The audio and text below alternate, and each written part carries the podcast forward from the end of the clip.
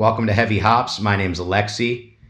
This week we're joined by Mikael Stanne, the singer of the Swedish melodic death metal band Dark Tranquillity.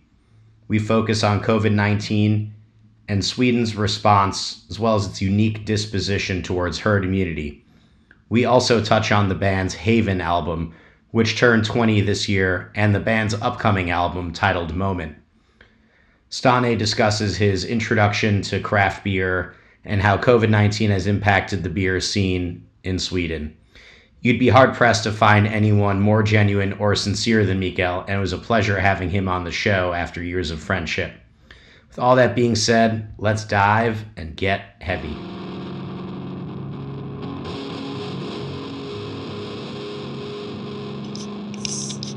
of all of it, but has that kind of dissipated a bit? It, it is super strange. Like I follow a lot of American news, right? I, I watch CNN. I listen to like all the pods about you know news and you know elections, all the stuff, and that, and how things are going over there. So comparing that to here, it's kind of surreal. It's kind of like whatever you guys are going through is in a different world because here, not a lot of things are different. Like there's no nobody wears masks except for a few, you know, really really elderly people. That's it. Uh, bars are open, restaurants are open, stores are open, everything is open, but everybody's also encouraged to, you know, keep your distance, keep you cool, don't go out if you're feeling something, don't go near anyone. And if you're elderly, you can go to the store super early, like you know, seven o'clock in the morning, and then you'll open for the general public later, that kind of stuff. And for the most part, it seems to be working obviously we've had a lot of cases, a lot of deaths in old folks' homes. Mm-hmm. Um, but that's pretty much it. A lot of people are sick. I have some friends who've been super sick, of course. Uh, but other than that, I think, I mean, even though it feels like we're doing it totally different from every other country, basically, it still feels kind of as it's kind of working. Like we had two deaths, I think, or four deaths yesterday. And it's been like under 10 every day for for the last couple months or yeah. couple of weeks. Yeah, I'm looking at so, it. Right I mean, it's, it's going in the right direction, and it's and it's. I mean, so it, I, I I don't know. I don't know if it's right or wrong. I, I I just know that I kind of like it because it it gives us the freedom at least if you want it. If you want to go mm-hmm. out to a bar, you want to drink beer, you can. If you want to go to a store and shop, you can. But take it easy. Don't go uh, too much. Uh, you know, keep your distance and, and be cool about it, you know? And I think that has worked. Like, it, it, it's something that they were super clear about. Like, this is about personal um, responsibility, it's about, like, taking care of your fellow man and being kind to each other. So don't go out, you know, if you don't need to. And I think, so, so you know, the streets are empty, stores are kind of empty compared to what they normally are. But you still can do it if you and if you need to. And I think that that helps. It helps businesses. It helps in general sanity, basically, you know, because you don't have to be isolated. Um, but I think also like the Swedish mentality is kind of suited to a situation like this because we're kind of used to being a distance from each other. We're we're fine with it, you know. Can like you? we were just talking, like I'm I'm on a super distant island, like way outside of Gothenburg right now, and everybody's cool with it. Nobody, you know, you just say, hey, when you're passing each other, that's it. Like you don't want to be close to people. Like, hey. Mm-hmm. No. Can uh, can you dive into that a little bit more? I think like uh, from and I and uh, the response that you just gave, just so you know, I started recording from that, but anything prior to we okay. didn't record. Um, Right. I want. Can you can you d- jump in because I think the the mentality part is uh, is an important part of the larger equation that we're talking about here, and I think in this country, um, you know, a lot, a lot of people kind of don't understand what uh, what we say when we say Swedes distance naturally, or it's part of the it's part of the culture, or part of like uh, the foreplay of conversation, or maybe the lack thereof in a certain way. The decorum's different in a way, and I think that um, uh, there is a connection between that and an ability to trust a population uh, with something like uh, herd immunity. Um, can you can you jump into that a little bit too? Yeah, and I, I think it, it's about trust. It's about like knowing that if if you have a clear enough uh, message, you know, as the you know our you know Anthony Fauci, whatever our Swedish guy, like who is the the head of, of uh, infectious diseases, been super clear about like this is what needs to happen if we're going to get through this. You know, and things have changed obviously because this is new and unprecedented and all this stuff. But it, you know, we've come to trust uh, the media and more trust the government, trust the people who who knows best. And um, so it, it hasn't been that difficult. I think you know, it, of course, in the beginning, everybody went out and bought toilet paper and uh, pasta and whatever, and it was kind of crazy. But that was just you know like this knee jerk reaction to to something. But nowadays, it's like my parents would like they stay at home. They're elderly. They're in their seventies, and to them, of course, they want to meet their grandkids and they want to meet their kids. You know, but we, we go out golfing, which is a perfectly socially distant game. uh, but other than that, we, don't, you know, we, uh, we use Skype and you know FaceTime and all that stuff. My grandmother is she's 99. She's in old folks home, and we and we taught her to use like her iPad that she's never seen, uh, so we can talk to her.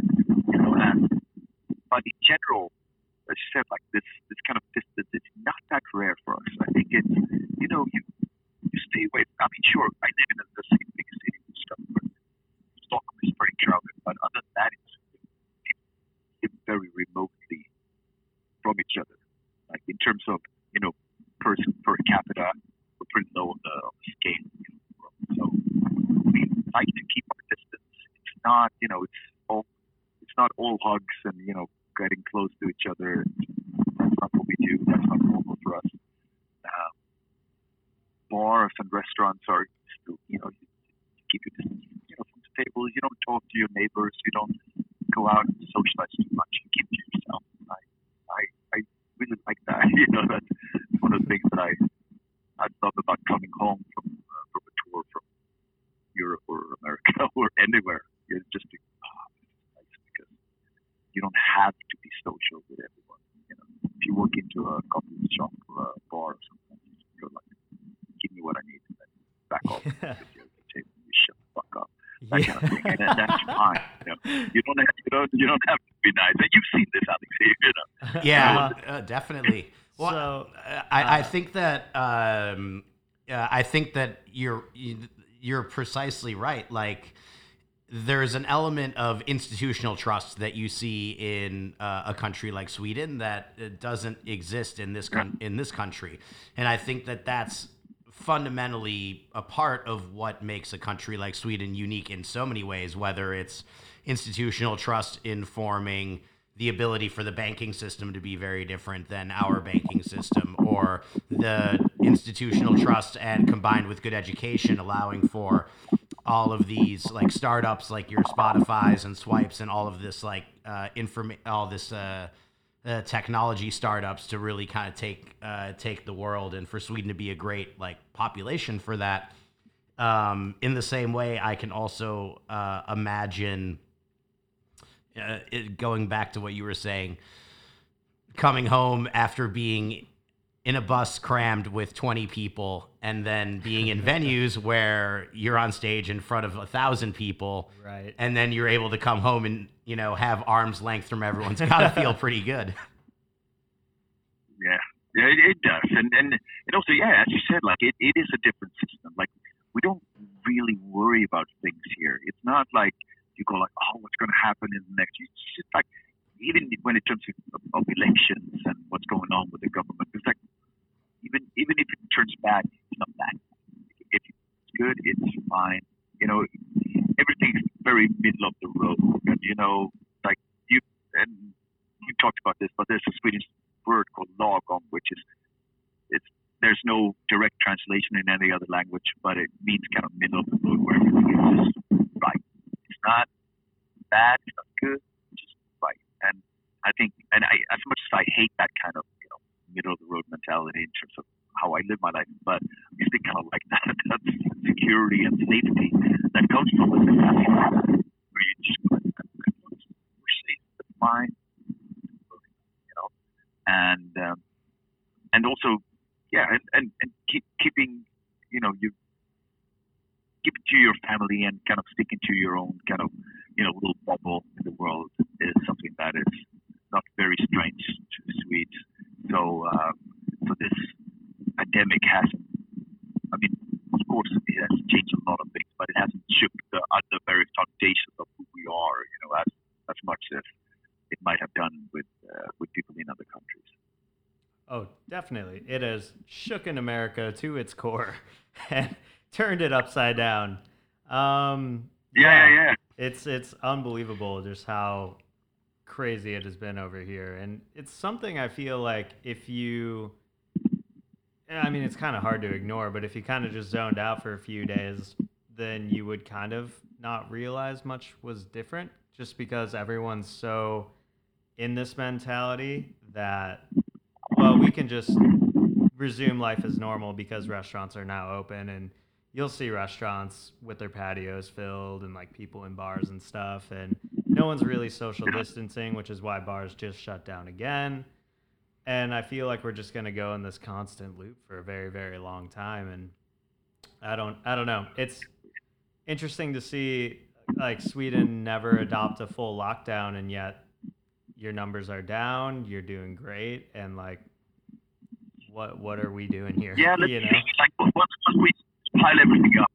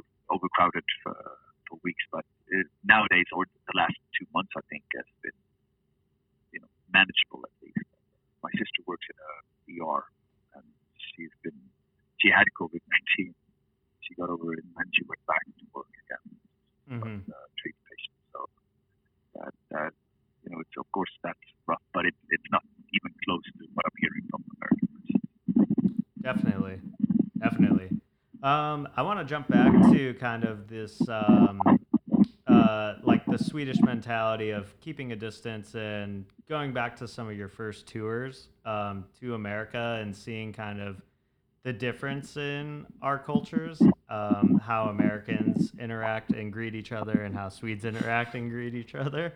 Uh, uh, how how did that go the first time you came over to the states and realized we are just very in your face hugging and all all about the touching essentially. Yeah, and, and all about like being pleasant and like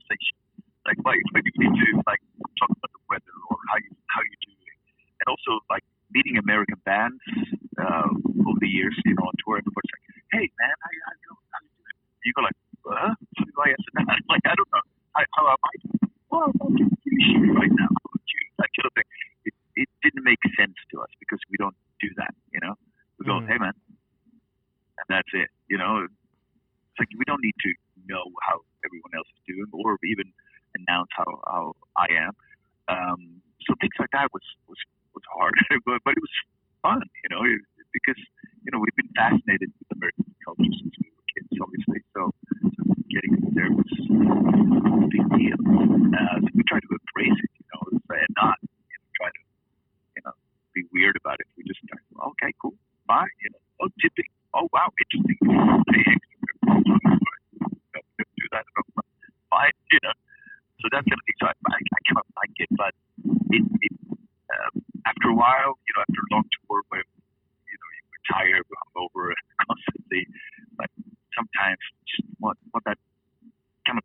see it in in a room. You know, you just want to sit in the corner or somewhere and just be yourself. And even that is kind of difficult, you know. And I kind of like to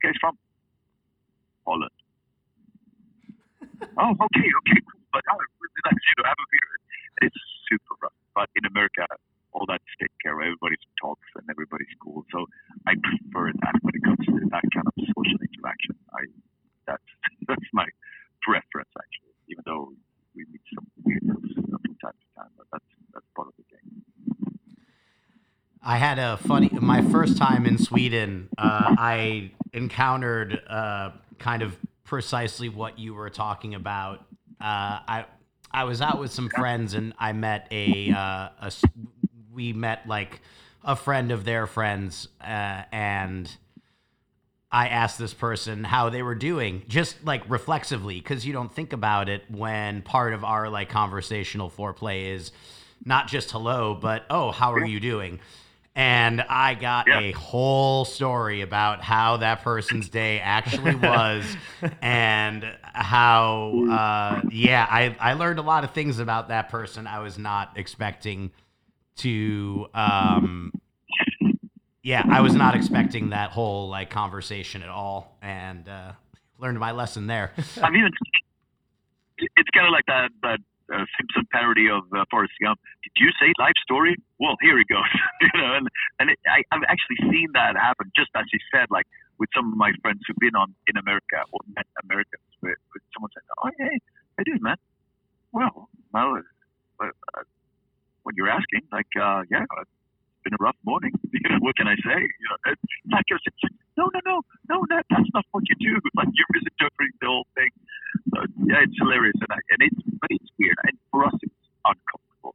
Definitely, we toured with like uh, Six Feet Under and Cannibal Corpse, our two first tours in '95 and '96. They were very social, very, very American for us, and we couldn't deal with it. We were just trying, trying to understand how how communicate properly and try to be, uh, you know, like nice to them and just, you know, try to be normal. But it, it was tough. Like we had to practice.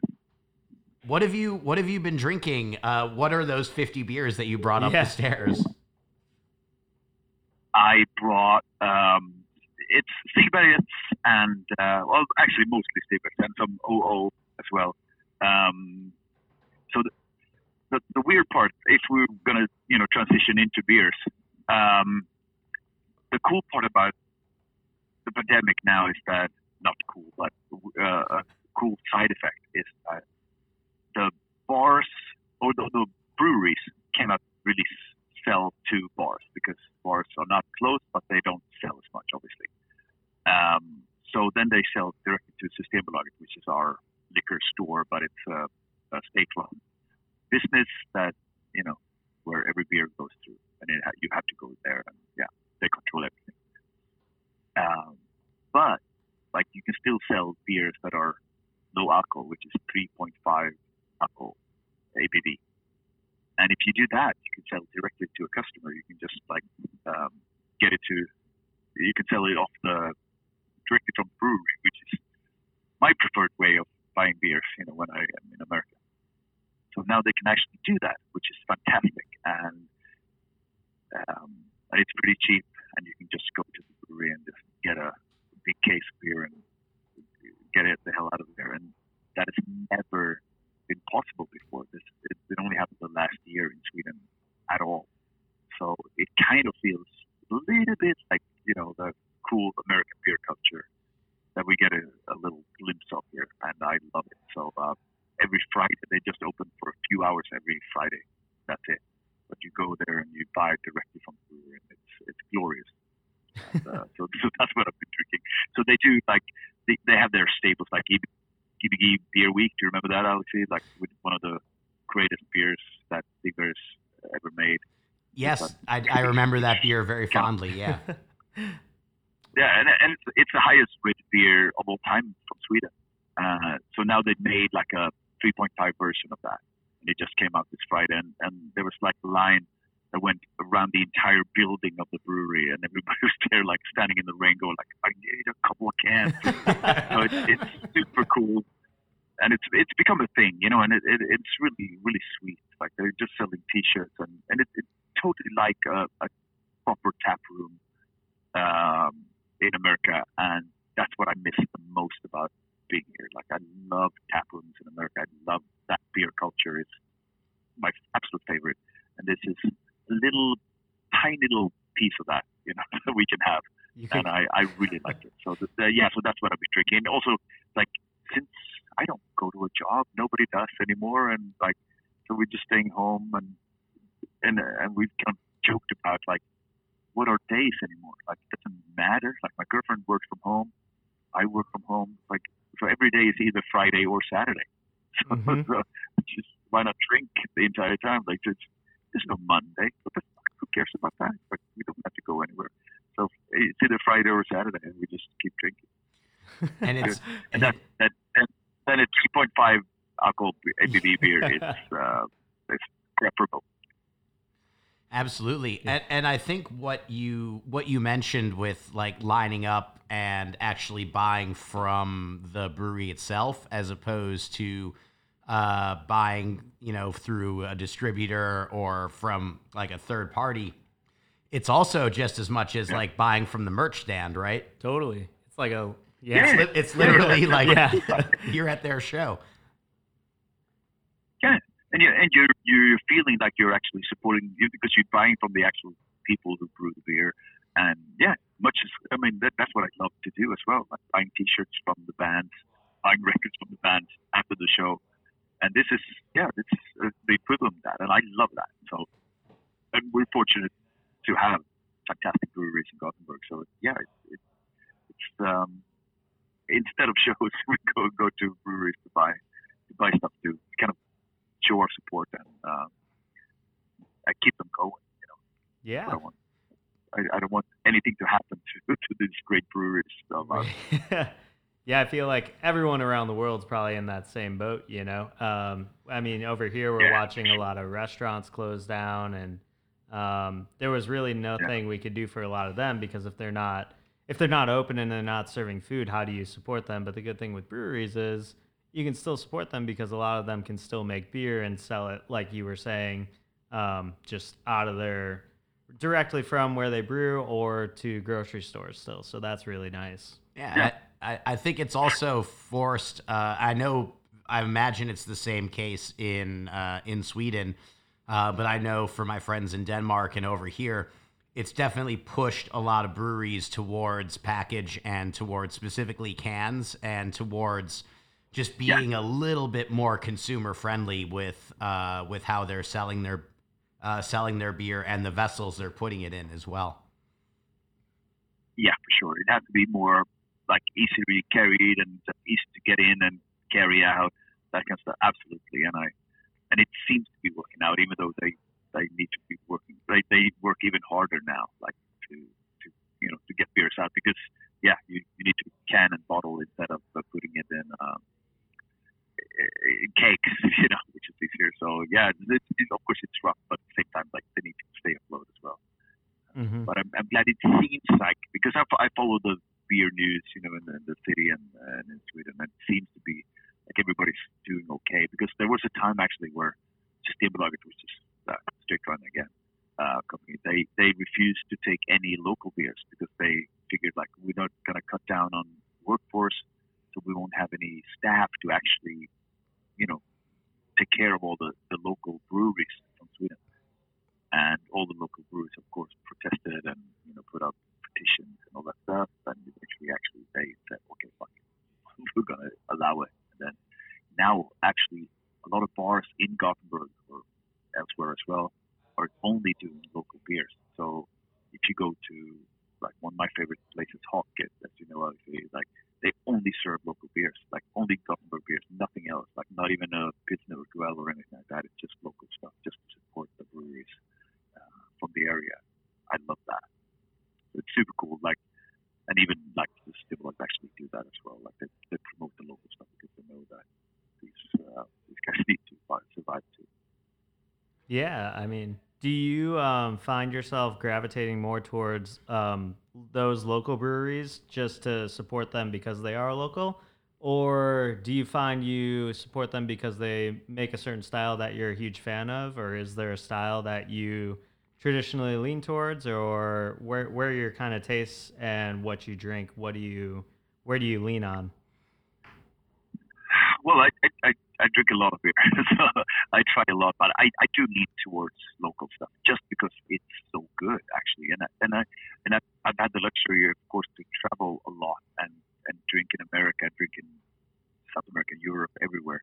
And I found that some of the absolute best breweries, like or at least up there with some of the best breweries, are the ones that are here, and they are doing super exciting stuff. Uh, so it's easy to just stick to the beers that are made just here in Gothenburg and you'll be happy, you know.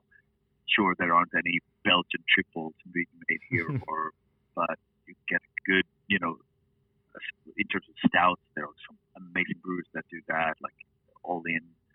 We have incredible IPAs, a lot of um, uh, porters, uh, good like traditional lagers and German beers as well. So it's, like I really don't want for anything else, but course I do try, uh, and we have you know good import, so I can get pretty much whatever I want. Uh, and I do order a lot of beer from from from Belgium just to get like good triples and uh, um, and, and interesting beers that I that, that just don't get here. But other than that, it's I do I mean if I go out, I I will drink if I drink beer from tap. Uh, beer at bars in Gothenburg, I will always drink local. Totally. I think you you made a really interesting point uh, in so far as the local producers uh, in Gothenburg are taking a lot of cues from what happens in the U.S. in creating these like. Oh, for sure. Yeah, and, and I mean, I think you see that. Uh, ac- I wouldn't argue across the board entirely, but you know, you do see that quite a bit happen in other aspects of like uh, Swedish soft, uh, the influence of America in Swedish soft culture in a lot of ways and in popular culture. And I think that beer is an interesting example uh, of that because in what in a way you're producing the beers that you can't get fresh from the US. I mean, there's no sustainability in loading up an airplane full of hazy beer from Massachusetts and flying it to Sweden. That's just ridiculously expensive. People do it in Denmark, but it's a total novelty. And so you have producers uh, like Stigbergets and OO uh, and others producing these styles of beer because that's what people want. One, because they're really in tune with what's happening here, and two, you're so close to the rest of Europe that you can private order uh, whatever you want from Germany or from Belgium, uh, which is yeah. a distinct difference from what we have here, where we are in the we're in the inverse position in a certain way where we for a long time, our beer culture was revolving around emulation of styles from all over the world, mm-hmm. precisely because we couldn't get those styles of beer uh, any uh, uh, fresh or uh, in in any way, shape, or form. In some cases, so I think that's a really really interesting uh, thing, and we've seen that same like kind of first wave, second wave, third wave. We talk uh-huh. a lot about. I think we talk about it incessantly on this show when it comes to uh, beer and music in, in, a lot of ways, as far as like how influence yeah. kind of comes and goes and how things get picked up and then reinterpreted. Totally, yeah.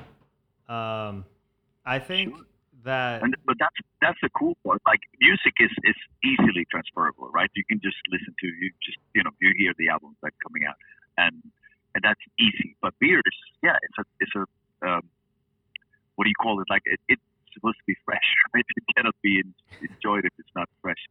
Uh, so as you said, like I mean, I remember we started drinking like craft beer in America in 2004. That's when I first like had my you know epiphany of like Sierra Nevada Pale Ale and, and that kind of stuff, where I was like, holy shit, there's more to beer than just the cheapest, shittiest thing that I can get from the local Chinese restaurant that is you know two bucks. Um, and it changed my world kind of. And then I got home and it's like, yeah, there's nothing like that in here. Then you could actually find like a, an American IPA or at least a pale ale, and it was ten dollars or twenty or fifteen dollars something like that, which was ridiculous at the time. And and it was not fresh and it tastes like shit. But I didn't know at the time. I was like just happy to see it.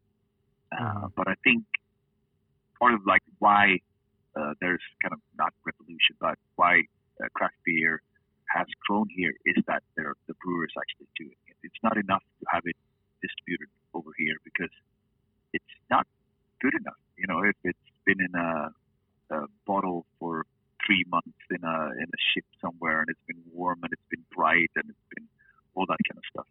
Mm-hmm. Uh, it, it changes totally. So and and I I, I am fortunate enough to, to know because I can see the difference because I've tried it at the brewery and I've tried it, you know, seven months later uh, at a shitty bar. So, uh, so I think once the breweries started like understanding how to brew stuff here and make it fresh and deliver it fresh, and they even had a campaign where it's like, hey, you should drink this fresh. It's just like this is what it is. Like this is how the beer should be enjoyed. And I think people started when they started getting that that's when the, the whole thing kind of took off in a, in a new way, and I'm I'm so happy about that. It's amazing. Um, but it it it, it and it, it, of course it, it comes from a, from an influence, and I'm and that's what we are. Like Sweden is very much uh, a country that uh, tries to emulate a lot of things from other countries, just to I don't know, try to adapt. And we we look at a lot of other countries. We're not that. Oh, we don't do that. We want to do that. We want to try that. Yeah, I That's think exciting. Yeah, I think I was kind of going to touch on that a little bit. I wanted to ask. Um, so for me, I feel like you guys were kind of this pioneer, one of the pioneering bands in what is now known as the Gothenburg metal movement, right? Um, however, was there an American influence that kind of started that? Maybe if not for you guys specifically, but being friends with, you know, the In Flames guys and the At the Gates guys, you all kind of came up around the same time. Was there an American influence that started this? I would call it a genre of metal at this point. Um, what? How heavy was the American influence in that sound, and how did you take that influence and adapt it into this very unique style? Of course, it was a big American influence. I mean, some of the bands that that that were super important to us were American, um, but there were also a lot of European bands at the same time. So it's kind of like a mix, you know. Hey, because the time it was kind of hard to get music. It was hard to. We had a record store that that would you know import albums and, and get some of the good stuff that that we wanted. But for us, of course, like Death and Atheist, Morbid Angel, Autopsy, um, Obituary, those bands were, you know, incredibly important to us. Like that's that was American death metal, and we loved it, you know. Um, and then we loved German thrash and Kreator and Destruction and Sodom and those bands as well. But without the American influence, and even like those underground bands that we loved at the time, Syndrome and Dr. Shrinker and uh, and of course Executioner before Obituary, those were super super important. And the, the way that you know the sound and the, the coming out of like uh, the studios that we loved and the record cover artists that we loved, all that kind of stuff was super super important to us. And uh, so of course America was a huge influence. And and the way that I that we, started like Thomas from at the Gates, he's like two years older, and he started a fanzine, so had some contacts with American writers, so he could get like demos and EPs and stuff like that from American bands. We started listening to that early, so we got like stuff from Autopsy and, and bands like that that we loved, and so that of course became you know part of the vocabulary and part of the you know the kind of underground culture that that we gravitated towards. So when we started writing music, that was part of it, of course. Like, um, we wanted to combine that brutality and that insanity that we loved about American music with melodies and intensity of German thrash, and, and of course, like a lot of Swedish bands that we loved, you know, from, from back in the day. And so it, it's it, it was you know something that makes. But we had not total access, but we had access to to a lot of, of course, you know, that limited access that you had back in this was the late 80s. Um, but it was so exciting. It was even more exciting to listen to a band from America than it was to listen to something from Germany because it was further away. It was, you know, exotic. You know, in a way, so listening to something from like the West Coast, it was like, holy shit! Like, listening to Forbidden and you know bands like that, like super thrashy bands, incredible. So um, we didn't think, you know, that this kind of music would like that big. You know, we didn't realize how how kind of worldwide it was. Like, so it was great to at one point actually like I remember feeling like you kind of know, like not all the bands, but most bands around right now. And this was like in 87, 88 or something like that. I know like most of the death metal bands around, at least the ones that have released an album, you can kind of check like, you know, mail order catalogs and stuff like that. And they were short because it was only the ones, the, the albums that were out. And none of them had released like their second album. I think like Death had, was probably like the, the first death metal band to have like a second album out. I remember laughing at that, and going like, Holy shit, like, so this is going to work? Like this. They made it. it's, it's, it's going to be, you know, become something like people going to still listen to this, or is this just like a, you know, one one year thing and then, and then it's going to pass? But it, it was um, it's fascinating to look back at. But um, but of course, that, yeah, again, yeah, American music was a huge influence on all of us. Like every everyone that I knew back then, uh, and all of us who grew up together. Uh, let's take this uh, this notion that Sam was inferencing that is like melodic death metal. I think it, there's this thing that people that write about music they like to do is they like to put things in neat little boxes so that they can organize them. Um, and I think that um, when that happens, um, a lot of the individuality of the people involved in the groups and in the bands um, gets lost for the sake of convenience for uh, a writer or for uh, someone who's trying to put together like a different narrative.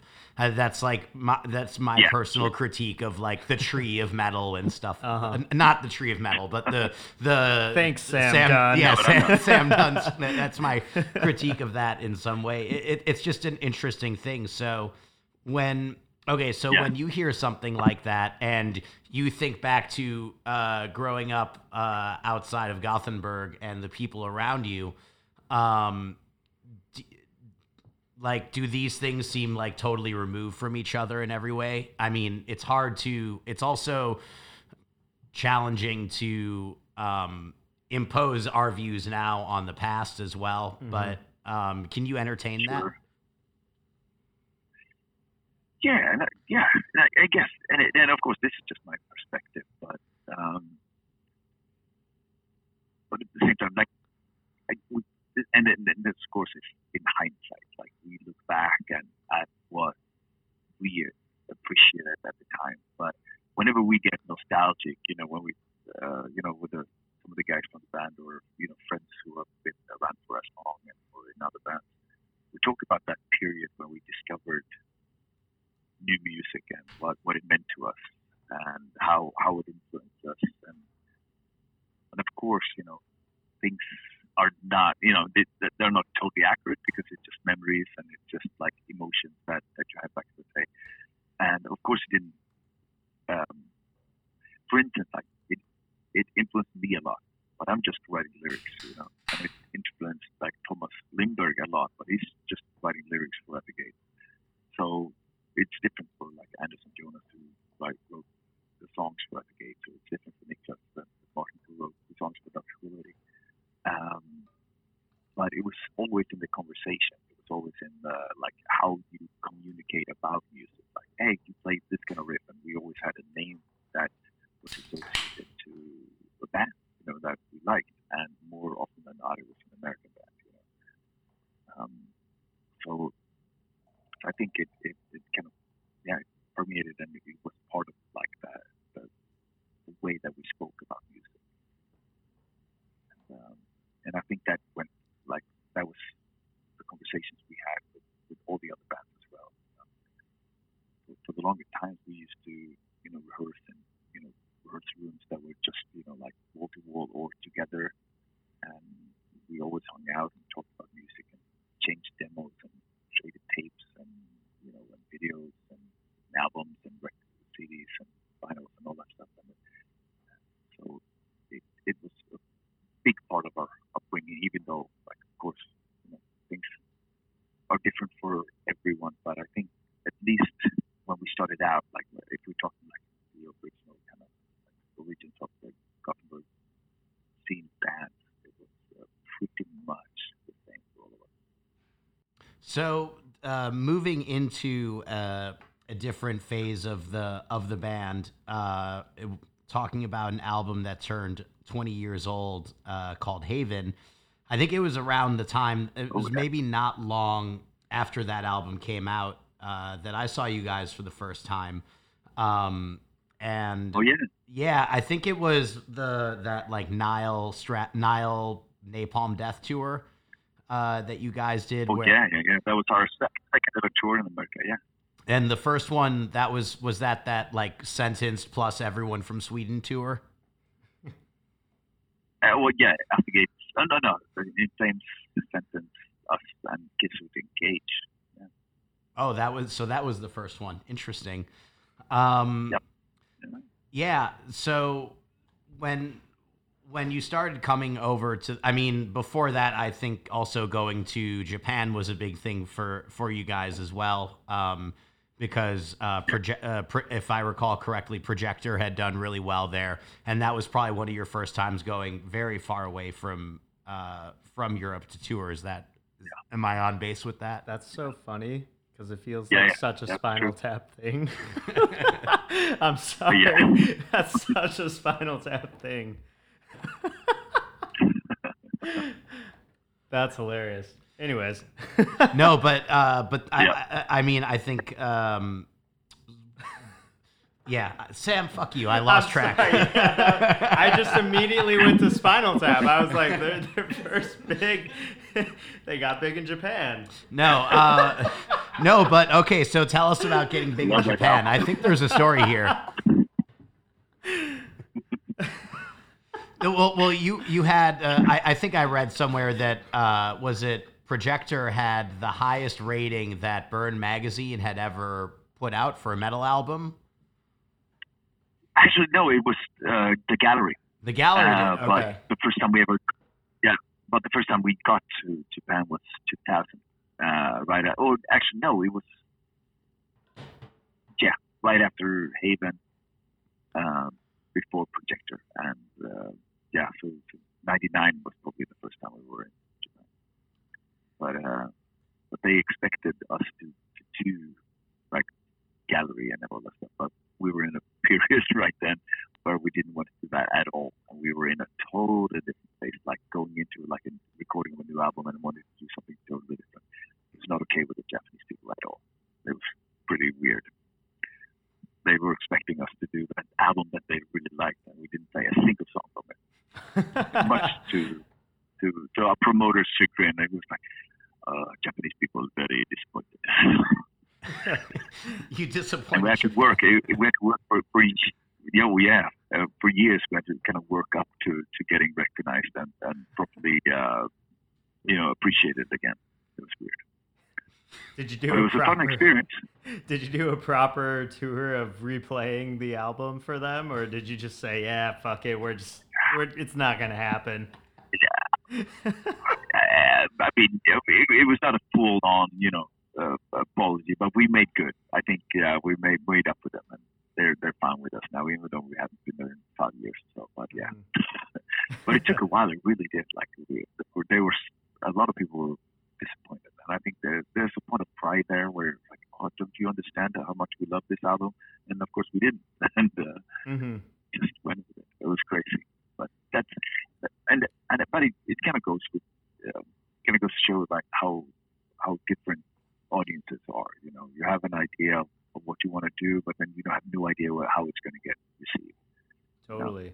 and and before you start touring in a serious manner, uh, you're still living in a in a bubble. You know, at home you're just in your house room and you're like thinking that people are just gonna love whatever you do, or if they want, you know, they're gonna hate it. But who cares? Let just let's just go. You know? Yeah. Um, and I think we're very full of ourselves for for a while, and uh, it and it didn't really work in Japan at least, but it worked in Europe. People were happy about that. I mean, that's good. At least you know you hit one demographic. Um, do you? Yeah. Yeah. Do you feel like the fans in general and the band's general um, appreciation for? So let's look at your set list. Do you feel like what the band likes to play live or what the fans want to hear live, or is, do you feel like there's some maybe a little disconnect there? And do you lean towards what the fans want to hear more, or do you lean more towards what the band would want to play? I think we lean more towards what we want to play, but um, and of course, there's no way we can ever. We have what is it, 11 albums out, 12 albums. Um, so everybody wants to hear different things, um, and and of course, you know, the idea is to try to to make everyone happy and make you know play the songs that we love, but also the stuff that people want to hear. But sometimes people want, just want to hear the same thing that they've heard before. So you want to keep it interesting too. You know, play songs that maybe they haven't heard, but they don't know they like yet mm-hmm. that kind of thing. So you want to you want to surprise, you want to play. I, I, you know, I, I'd love to play some old songs that we haven't played ever before. That kind of stuff. It's exciting. You know, when we pull out a, an old song and people go like, "Holy fuck, I haven't seen this ever." That kind of thing. And I want to play new songs, you know, that they haven't heard, um, that we perhaps don't really know how to do yet, you know, or we don't know if it's going to work out in a live setting yet. You know, we, we always like the first tour to, you know, we try out the new songs from a new album and see what sticks, you know, or what feels right and what we can pull off properly. But of course, like producing a set list and putting something like something together every tour is, is a nightmare. Hmm. and sometimes we go to, for convenience, which is boring, but is convenient.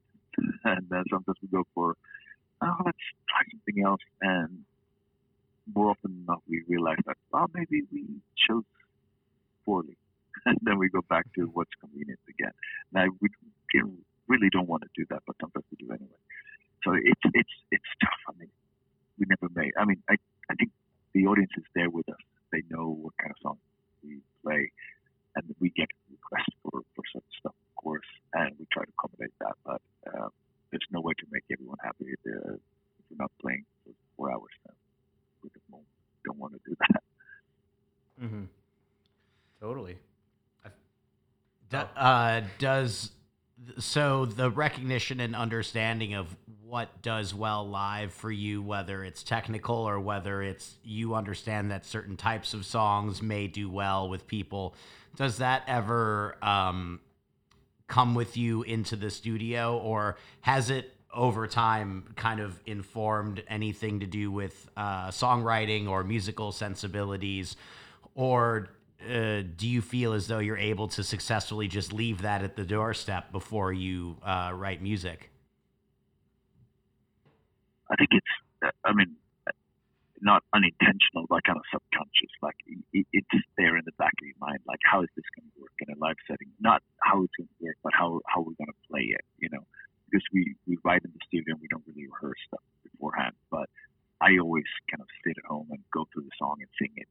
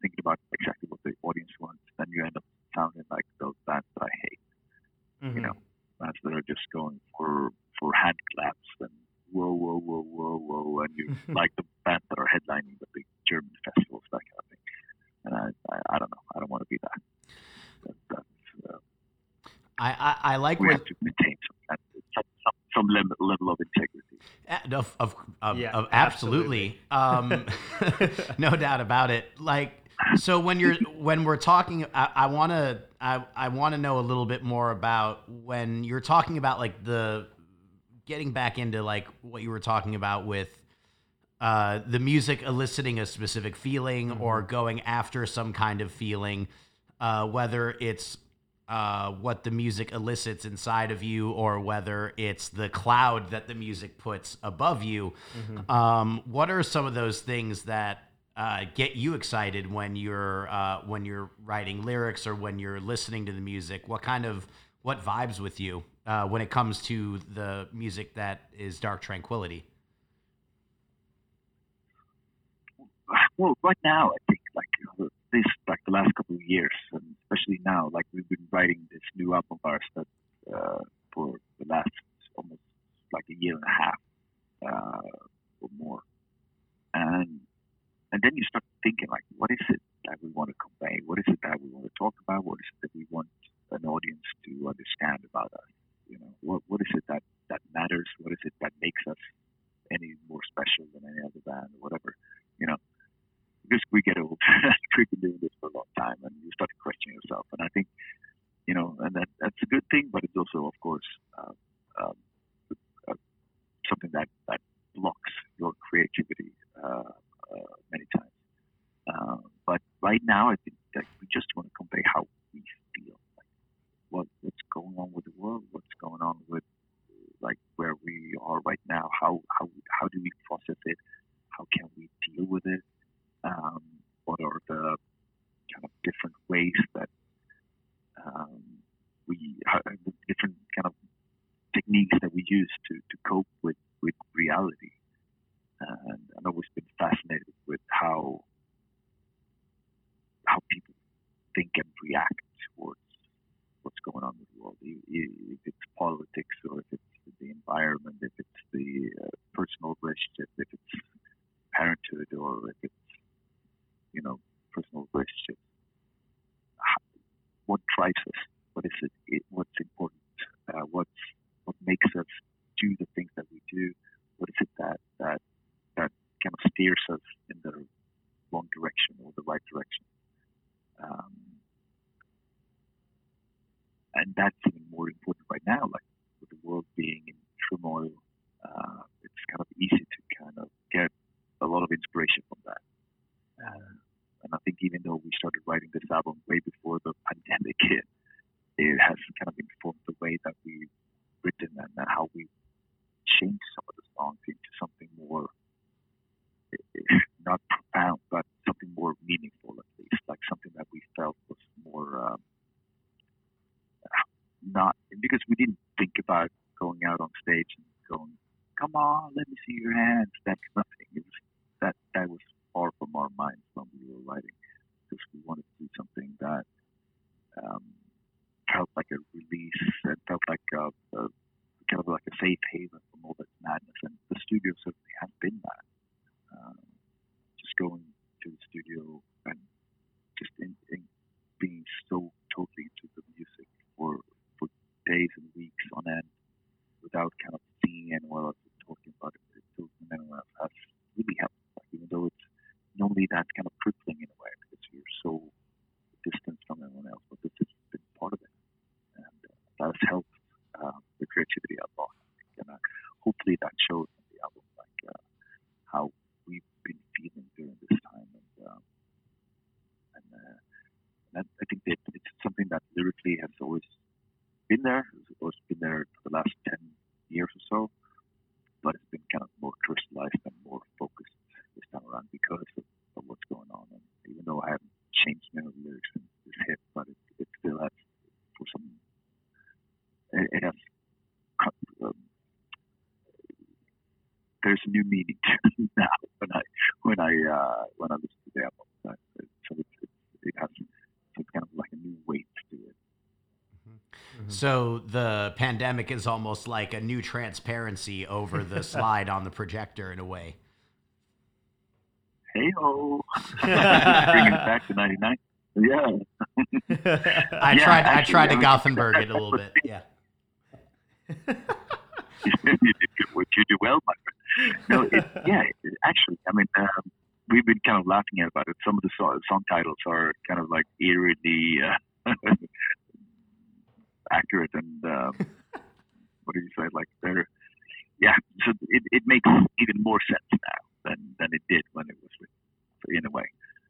But uh, but yeah, so it, it's not a it's it's always been like that. I think we've always written songs about being outside of society, looking in. You know, being the observer and not being part of something. Being you know someone who uh, tries to understand the world and try to kind of like if I put words to it, if I we put notes to it, if we put a like an emotion to it, maybe we can understand it better. You know, it's a, it's a way of like dealing with, with stuff you don't really, really understand or, or get, uh, and uh, and it becomes increasingly more uh, more increasingly harder to understand the world as you get older and world gets bigger.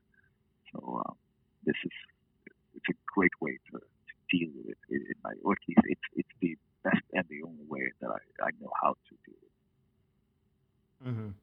So talking about the the yeah the, yeah, yeah. Other than, that's I feel like that's most people's alternative. but uh, yeah, I mean it's a release for sure. Music. I mean I I dabble in music, but not you know anywhere near where you're at. But you know it's always even just picking up the guitar and playing for a little while. It's definitely a it's a cathartic yeah. experience and it gets you out of everything that's really going on and just puts you in that that little mindset for a little bit and um, it's kind of cool hearing like you wrote something before all of this happened.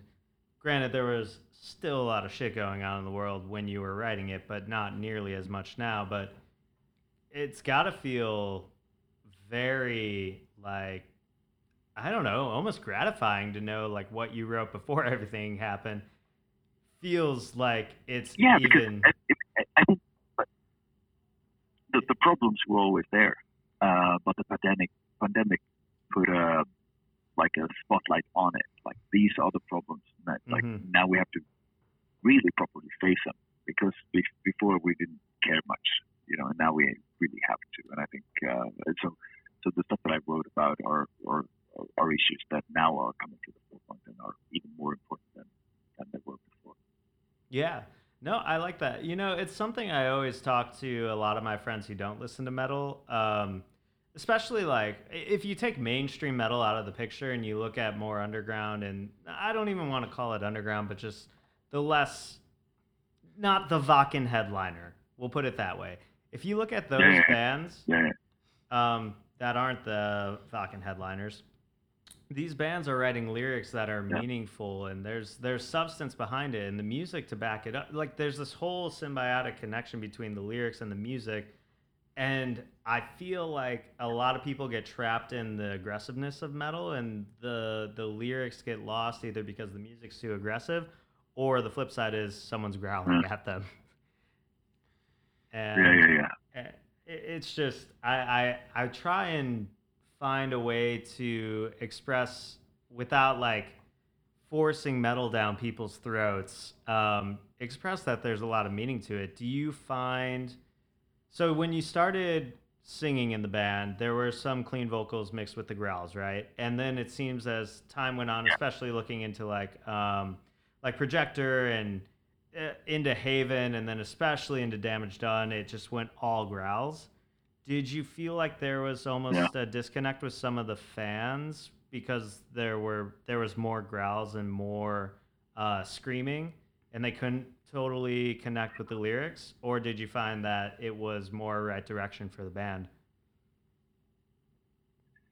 It's more about direction, or maybe what it what the, the music was about. Like when when we did Projector, it was about kind of getting away from what we were because we were tired of it and we didn't feel comfortable with it because all of a sudden everybody started talking about this Gothenburg sound that we had no idea what it was.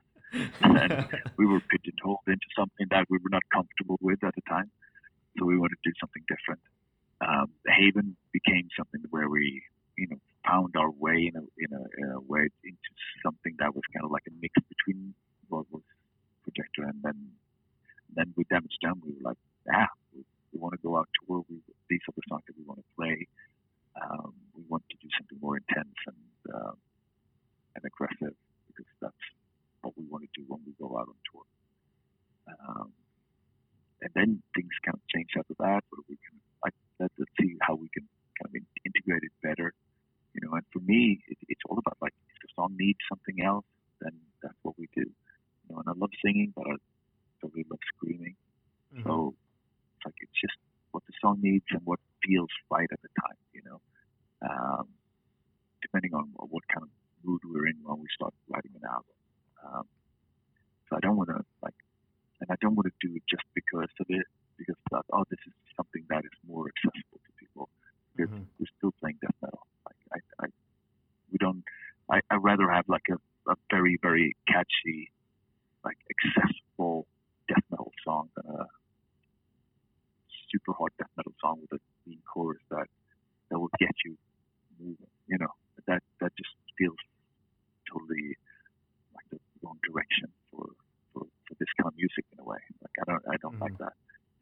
But we, when we do it in a way that it, that that I think it benefits the song, and it benefits the lyrics, and benefits the mood of the song, then, then I'm all for it. So it has changed over the years, just how, how we do it and how, but but it's all based on fact the music and the, the stuff that we write beforehand, and then I come in and try to kind of make sense of the music, and then we work around that and see see what fits, you know, and, and to make the most kind of make the most out of a song, you know, and, and make Mhm. and make sure everything has the right kind of impact. Yeah.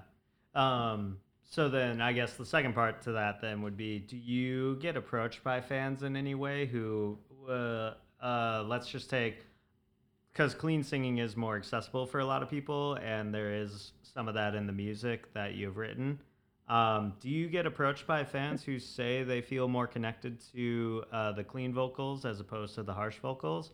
Or is that something that um, just because your fan base is uh, so loyal and rabid to what you guys do, is that not really a thing?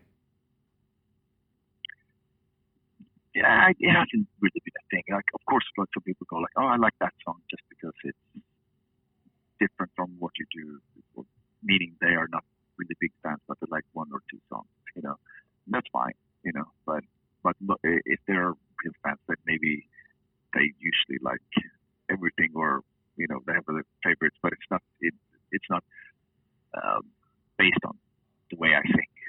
That's Mhm. just based on the song. I think. And I, at least I hope so. And and from my experience, that that could have been. And if it were the case where people prefer one or the other, then that would be weird because then we had to somehow kind of make decisions based on that. But we, we really don't. So uh, we don't have to worry about that. We just do it if we feel like it and if it feels good for the album. Totally. Does uh, having your own studio um, where you can work kind of without with you can let in whatever you'd like or you can keep out whatever you'd want to you'd like to keep out. Um, does that Yeah. how does that play into the dynamics of uh, of all these things that we're kind of talking about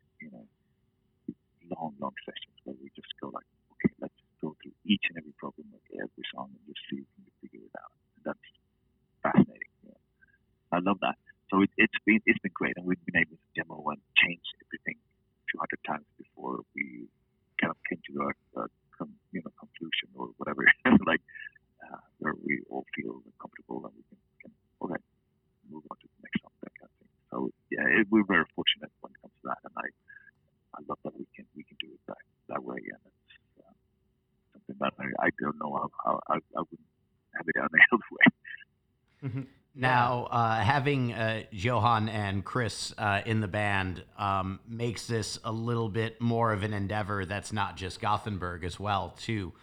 Um, uh, Sure. how how did they fit into the uh, the writing process and into this these like uh, bigger like kind of sessions where you're sitting down and you're kind of working through all of the songs? How uh, how were how were they involved if they were involved, and how did that uh, kind of impact the songs? Can can we hear them in some way? I think so. Yeah. I mean, um, Chris has been living in New York, so that was tough. So he, he came in kind of late, and he's he's been more when it comes he's been more involved when it comes to leads and stuff like that. Whereas Johan is he lives in Malmo, which is kind of close, so he's been in Gothenburg a lot. You know, he, so we lived lived in Gothenburg for months just to to, to write and and also do all the kind of the basic kind of uh, rhythm guitar work because most of the songs were written just on keyboard and, and kind of fake guitar, like piano, uh, like MIDI guitar. And then he had to kind of translate that and, and make uh, like something, you know, riffable from it.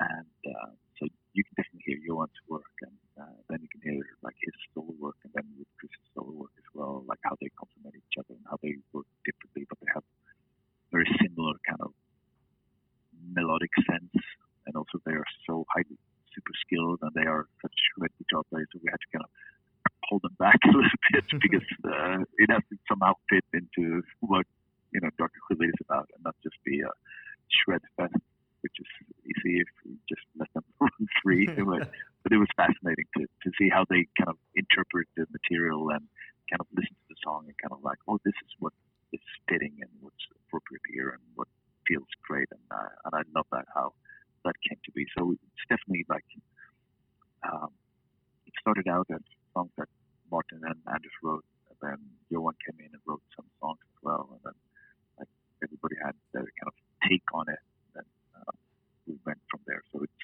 it's you can definitely hear the, the influence from, from these other guys the album, and uh, I think it's all the better for it. Sick. Um, jumping back to you guys having some. Now you have studio space, but back in the early days, obviously you were in uh, other studio spaces, paying for the time in those spaces, and specifically during Haven, you were recording at the same studio that In Flames was recording Clayman around the same time frame. Um, was there Yeah, that's right. one more time? Yeah, oh, that yeah, that's right. Yeah, yeah, yeah. Um, so was there uh, any kind of influence on on either band's parts on what they were writing because the other band had been there at the same time, or um, was there just no? I, I feel like because y'all were really close in the same proximity and city, there had to be some kind of influence on each other. Was there some kind of feeling there between you guys? At, at the time, I don't think so that much. I mean, of course, we we've always kind of rehearsed at the same time. We all know each other. We all uh, kind of hang out in the same circles and with each other, all that. Um, but at, this was in 2000, 2001, something like that. 2000, yeah. And and they had recorded the album, and they just built the studio where like Fredrik Nordström built the studio, they were part of. So they, I think they just finished their album, then we went in to, to do ours, and I think they were kind of sick of being there, so we didn't really meet during that time. And I don't know how much, yeah, I don't know how much like a, uh, maybe, maybe part of the production because it's mixed by Fredrik Nordström. He learned something mixing Clayman that he put into Haven, but he was. I, I remember Fredrik being really kind of burned out when, when we did that album and we recorded most of it in Fridén's part of the studio because he ran like part of the notes, Fredrik's Nordstrom studio um, at the time. So I think we recorded most of it ourselves and then we had it mixed. And I don't remember. It, it's yeah, it was a long time ago. But I Mhm. but honestly, I don't think that it, it was much of a like influence in a one way or another between the bands, other than we were at the same time, and you know, of course, like growing up together, being part of the same music genre and group of friends, all the stuff. Of course, we had the kind of the same mindset when it came to music, but uh, I don't think like musically, you know, specifically, we,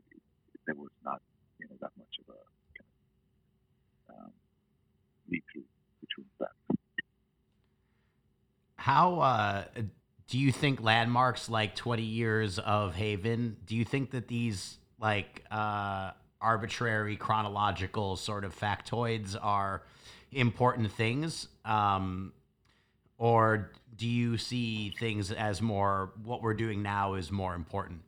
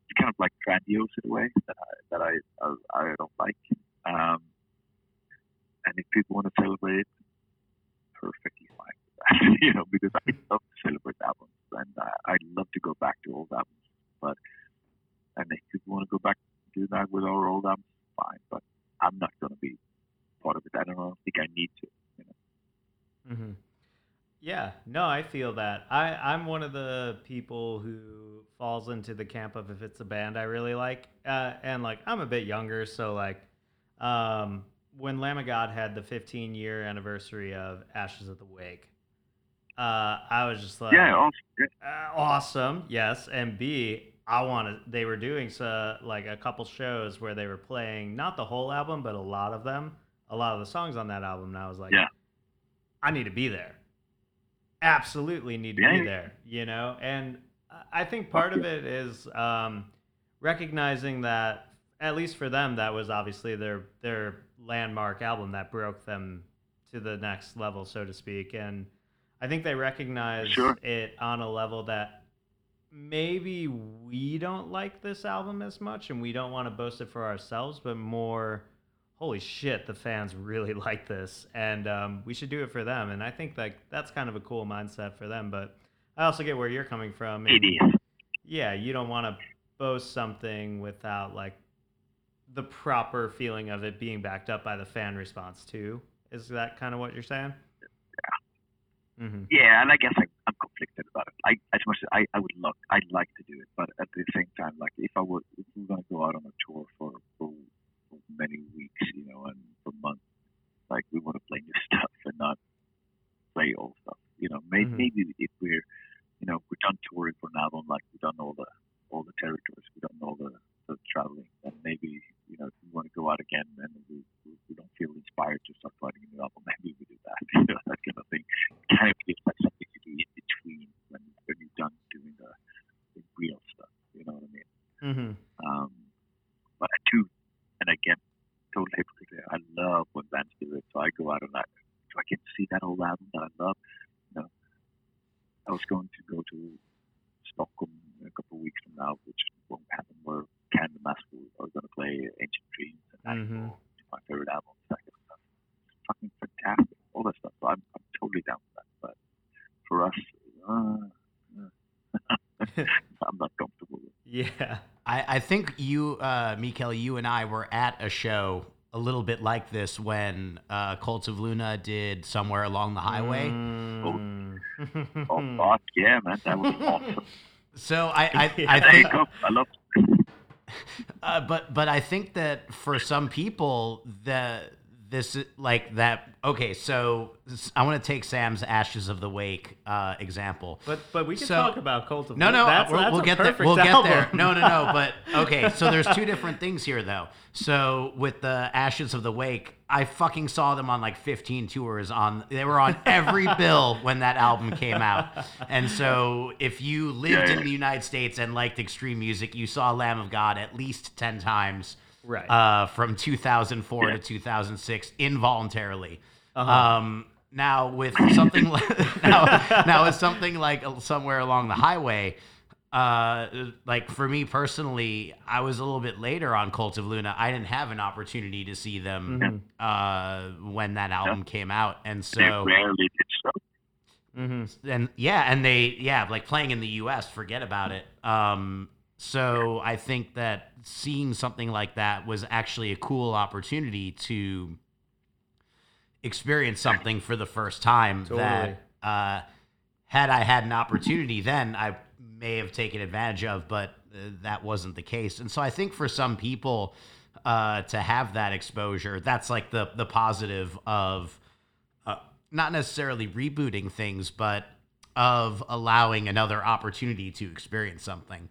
Totally. And I'm putting my ballot in for a 15 For year sure. uh, a 15 year uh, show. Just so just you know, 15 it can be in of- Stockholm. I'll buy the ticket to Oh, go to somewhere Stockholm along the highway. Yeah, yeah, yeah. I just want to hear that album in full. Well, well, they did ten years of fifty of somewhere along the highway for longer than a year, so it Well, was you know, technically then my 11 odds years. are, are technically in my favor.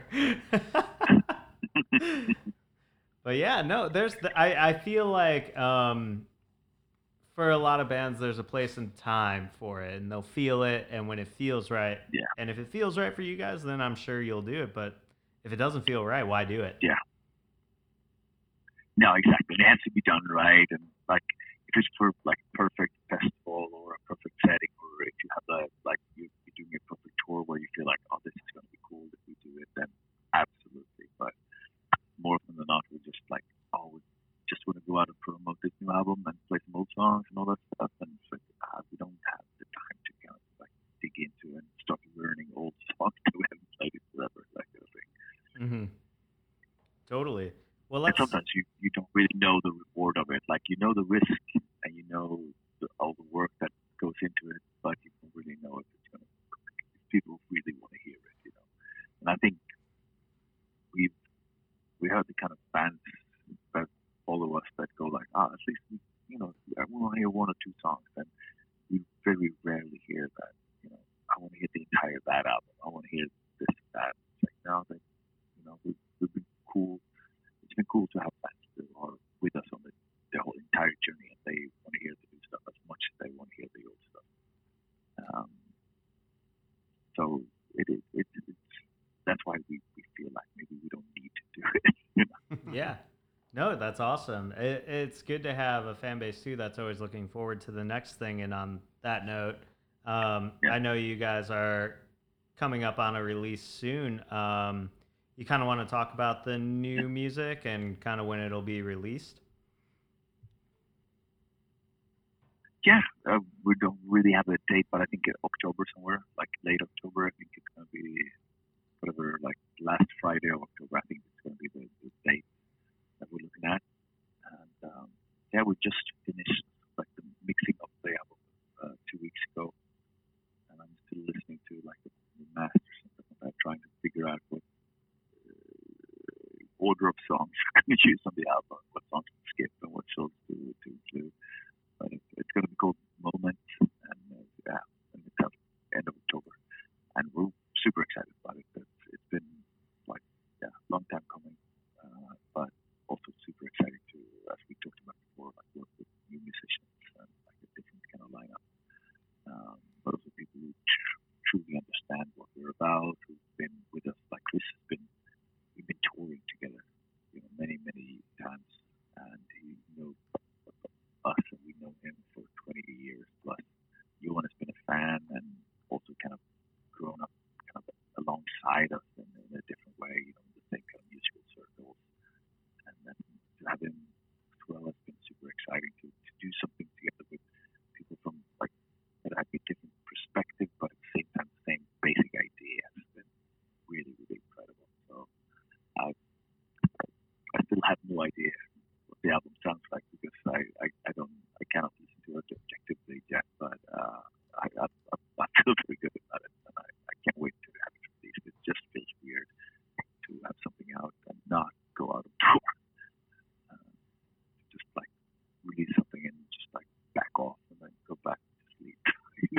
Mhm. it's kind of crazy, but we'll see. We're gonna figure something out. Or at least we're gonna do some some kind of like a like a, a show and stream it and do just something, you know.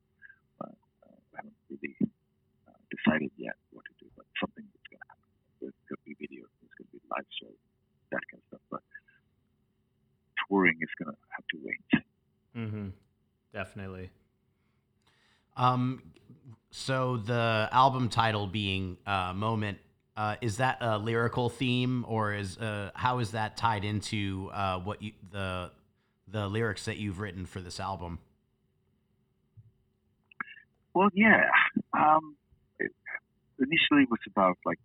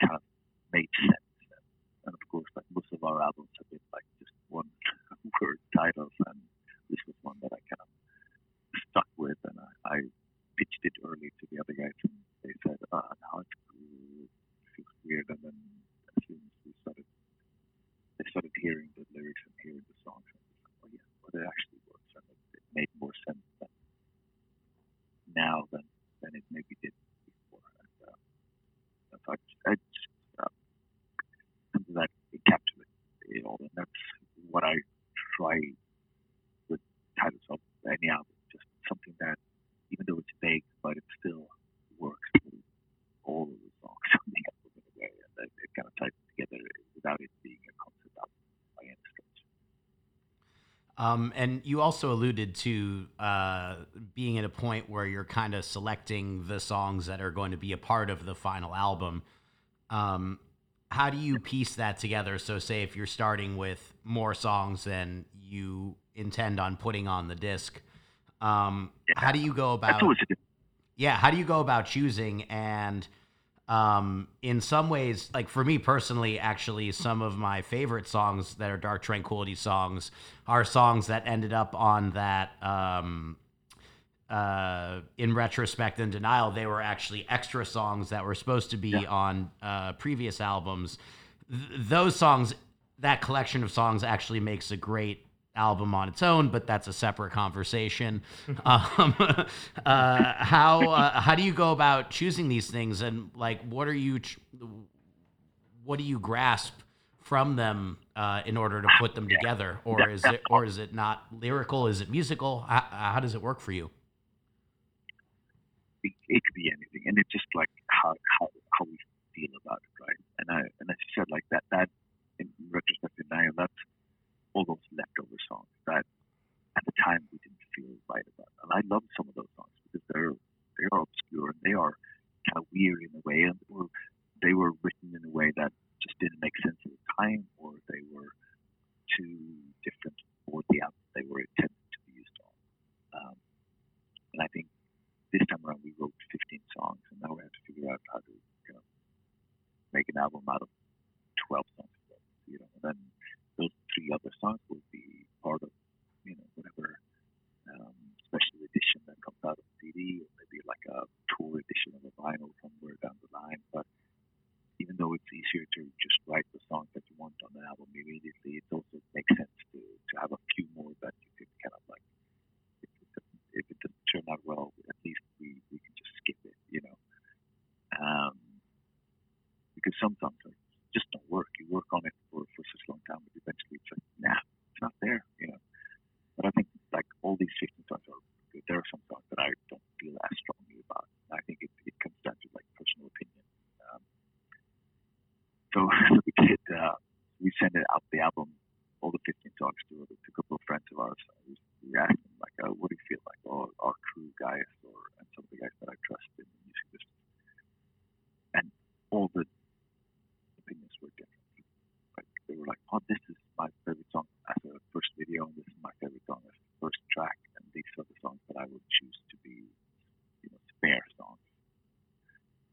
And they were all different, so there was no help at all.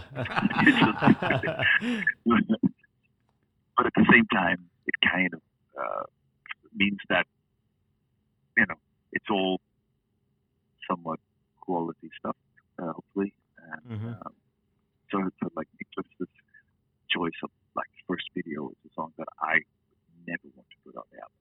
Like so, there you go. Like my, the guy I started the band with decided a totally different song. Um, so that's how different we uh, we feel about stuff sometimes. And um, so yeah, it, it's just it's down to like what we feel is uh, you, want a certain like uh, sequence songs, you know, on an album. You want uh, uh, kind of progression, like uh, it has to go somewhere, then go take it back, and then you know happen again. And, uh, you know, B side of the album has to start out strong, that kind of. So it's uh, all those things come to play, and I think we kind of made it. We made a, a track list now, and I, I hope it's going to stay.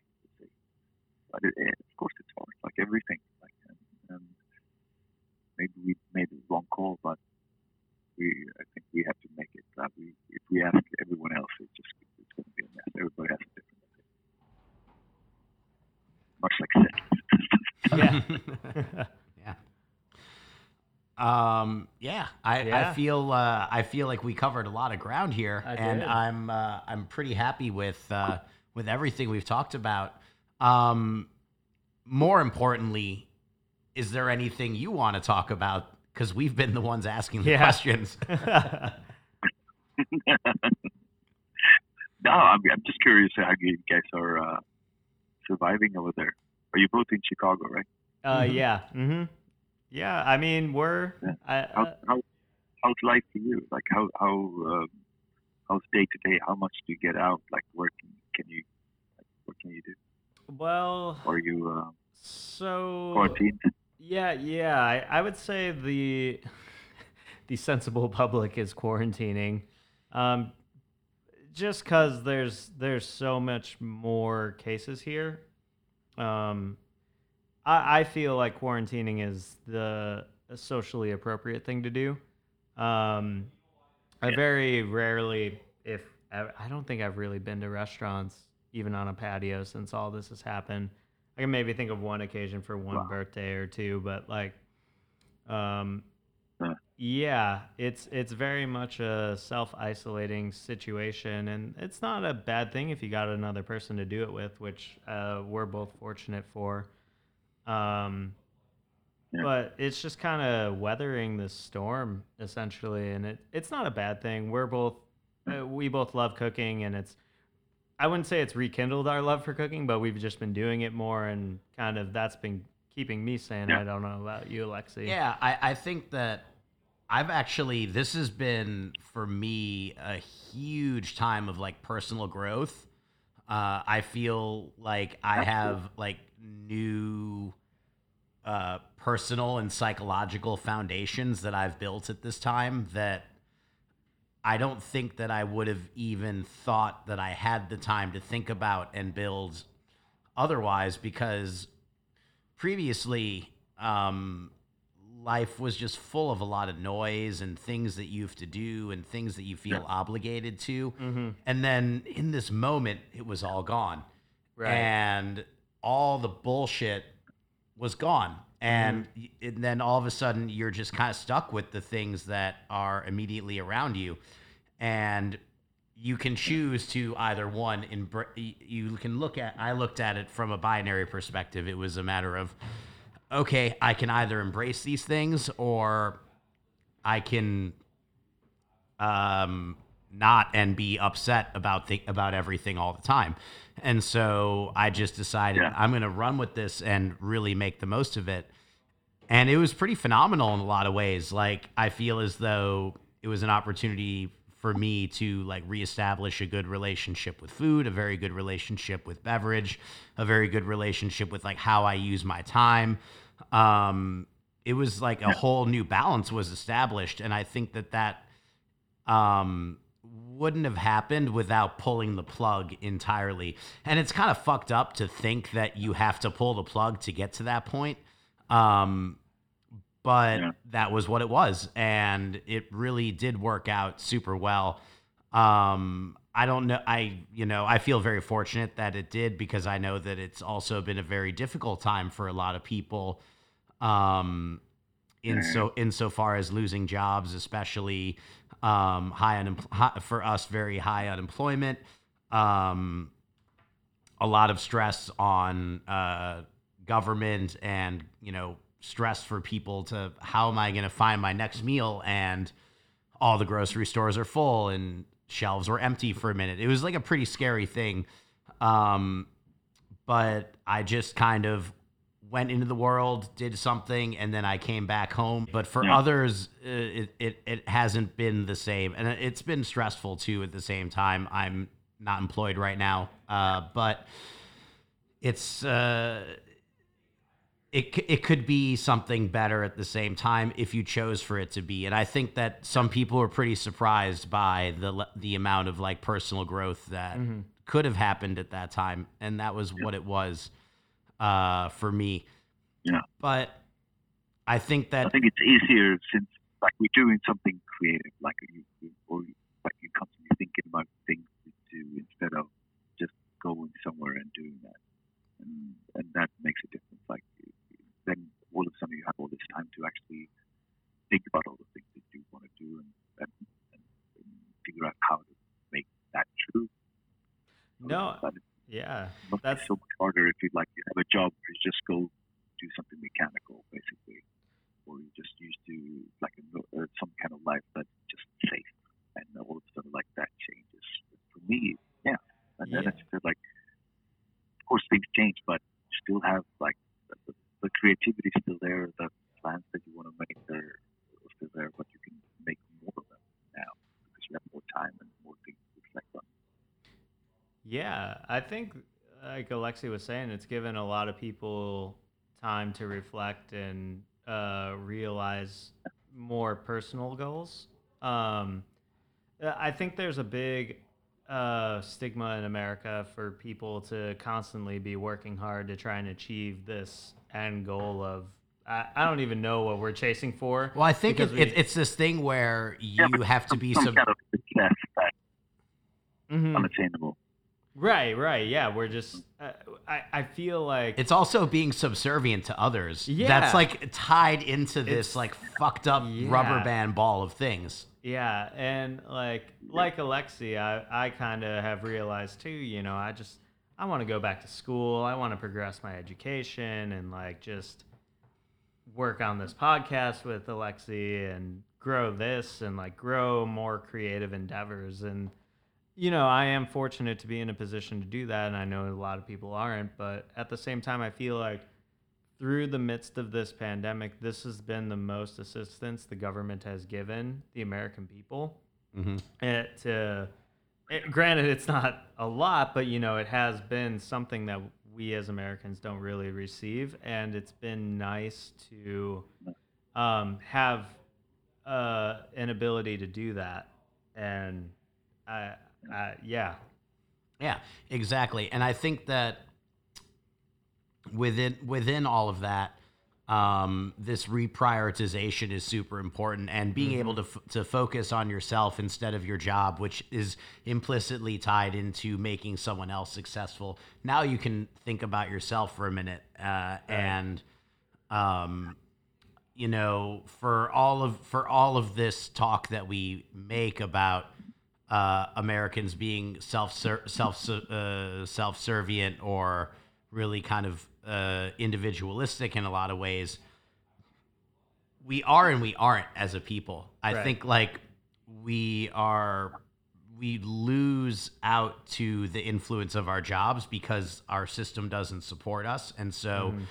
we end up overworking and overstressing about things and this has kind of uh, put a pause on that. And so if you're of the mind that okay the system before did not work and i mean i think you know uh, sam and i are in this boat where we weren't really happy with how things were set up before. Um, and now we're at a point where hey now we can kind of move things around a little bit um, and hopefully um, at the uh, at the other end of whenever um, things are going to be a little bit different and we can be more of ourselves more often and respect ourselves because that's really what we were losing Right. before was when people were working way too much and they weren't thinking about themselves or their family or their own personal relationships. Um, you lost yourself in all of that. And so in a way this is asking us to be more selfish but in a different way Right. Yeah, L- l- and let's hope this this this is some, some one of the good things that comes out of it. Like that everybody, or at least a lot of people, get this kind of epiphany where they realize that maybe I don't have to just be, you know, subservient to to some other, or I maybe I could do more of myself and do more, um, or you know, try harder at, at going somewhere else and just being part of the system that I don't care for So- Mhm. that that that would be uh, great. I mean, of course, there's so many people who just you know get out of school early and then just straight into a job, and all of a sudden now they have to kind of reevaluate that. And then maybe maybe that's that's one of the great things that comes out of this misery that we're in right now. So, and then and for you guys, I mean that's that's great. Uh, like having like a moment of um, taking care of yourself more than than uh, caring about like oh what's, going to happen next and this kind of stress that you you were constantly having because you're creative or you want to do something or you want to be part of something or you want to go somewhere. Now you can just like focus on hey what's right here what what's right now and, uh, and yeah I think that's a great thing even though it's not for everyone obviously. Would you call that a moment? is it a moment yeah Is it a moment? yeah well, I think uh, like okay, here's another thing, and I, I was listening to another podcast, and the whole arc of the of the episode was okay, what are you doing with uh, with this time, and how are creative people using this time? Mhm. And the uh, the the presenter was really kind of just shoving this narrative down the listener's throat of like this if you're creative this is the time to It- do things this is the time to do it it is but at the same time i have to wonder that such stressful like uh, this was a really stressful time for a lot of people Totally. was it really could it have actually been the wrong time for creativity Well, I so my take first Yeah, is But that's it. If, yeah, go ahead, Sam.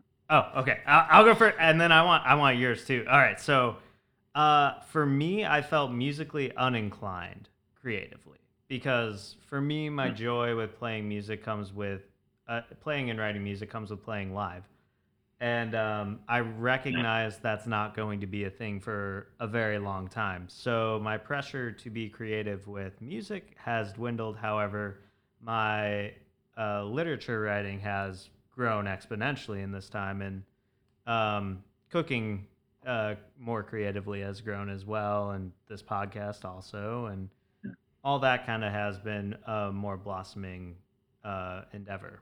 So for you, Sam, it's more, uh, I wouldn't argue departmental, but more like what you can do, the creativity spread into that. Yes, I would say. How do you feel, Mikael? Yeah, and and it- it's kind of like those things that, that you kind of put up, or you, you go like, ah, I don't have the time for that. Uh, I just say no.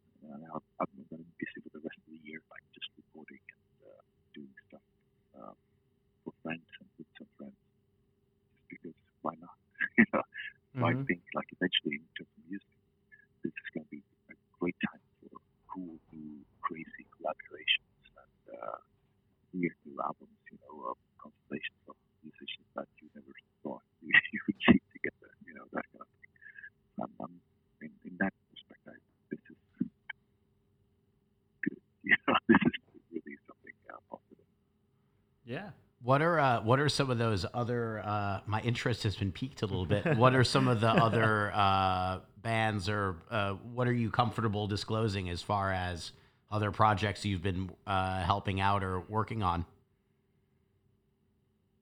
Not much that I can disclose, unfortunately, but you you being. in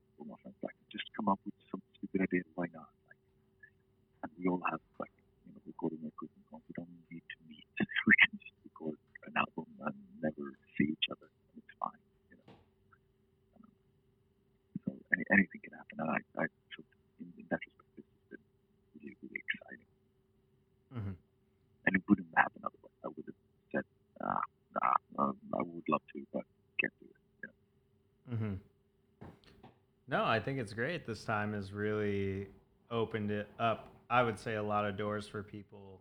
Um, if there were any benefit, I guess, or silver lining in all this is the the door it's open for a lot of people if you're willing to recognize that it's there for sure and i'm glad you're Yeah. you're able to recognize that as well and you're it seems like you're very much progressing yourself too and it's great to hear i love hearing that from people Yeah, it really sounds like Yeah. uh, you you're finally able to say yes to projects, and you're finally able to uh, stretch your imagination and your creativity. Um, and I think that that's a big part of all this is like when your instinct becomes no longer no, but yes, okay, or maybe how can I make that happen? Um, I think that uh, that's something that I've experienced that I know for you, Sam, it was the same thing. Even just having this podcast, oh yeah uh, this was like someone would start to say the word podcast, and I'd say no, no, no, no, no, no. I know, I like you know, you you it becomes so instinctual that it actually becomes like note becomes or no becomes like a rote sort of thing instead of uh, Yeah. an actual analysis and thought of okay, why um, why can I not do this or why can't I do this? yeah So exactly it's yeah. just uh, like ah, it's gonna be too much work. It's gonna take too much time, and I just I can't. I just uh, ah, I just can't. But Right. can. It's exactly. fine. It's gonna work, and it's it's not a problem. Like, and it's so much more fun to say yes thanks. and I I really changed like in the last year or so, uh, where to where like why not just fucking do it? Why not? Fun. Mhm. Yeah, Yeah. And, and I think that if see what happens. You know, get into a situation that maybe you can be in otherwise, and that's that's the cool part. mm-hmm. absolutely, and I think if uh, on the uh, on the other side or in the next phase of things, if we are going to be more constructive as like Western or global society, we need to not have no be the rote thing that we go to at the first in the first place. If we're going to build a more collaborative and more understanding and more forgiving and more positive society then we need to not have no be the first thing that we think about. Because Right. no is automatically sends you back to the way that things were done before. Yep. And so uh and maybe that's the instinction from seeing that happen in the world, you know, especially here in Sweden. It's a lot like, oh, we don't want this, we don't want change, we don't want that, we don't want anything to, to interfere with, you know, our system. And that becomes kind of xenophobia, it becomes racism, it becomes uh, um, this closed-mindedness, and like, that's not what you want to be a part of. And I, and I think that's uh, has, has inspired me to, to go the opposite way. Uh, that's part of why I want to say yes to things and not. yeah yeah absolutely i i feel uh i feel pretty good yeah how are you feeling Yeah. How how how are the we we've locked you inside. I'm Yeah. sorry. No, it's good. It's good. It's midnight here. It's super dark. It's a full moon. I'm, I'm looking. I have like these huge windows overlooking the the ocean.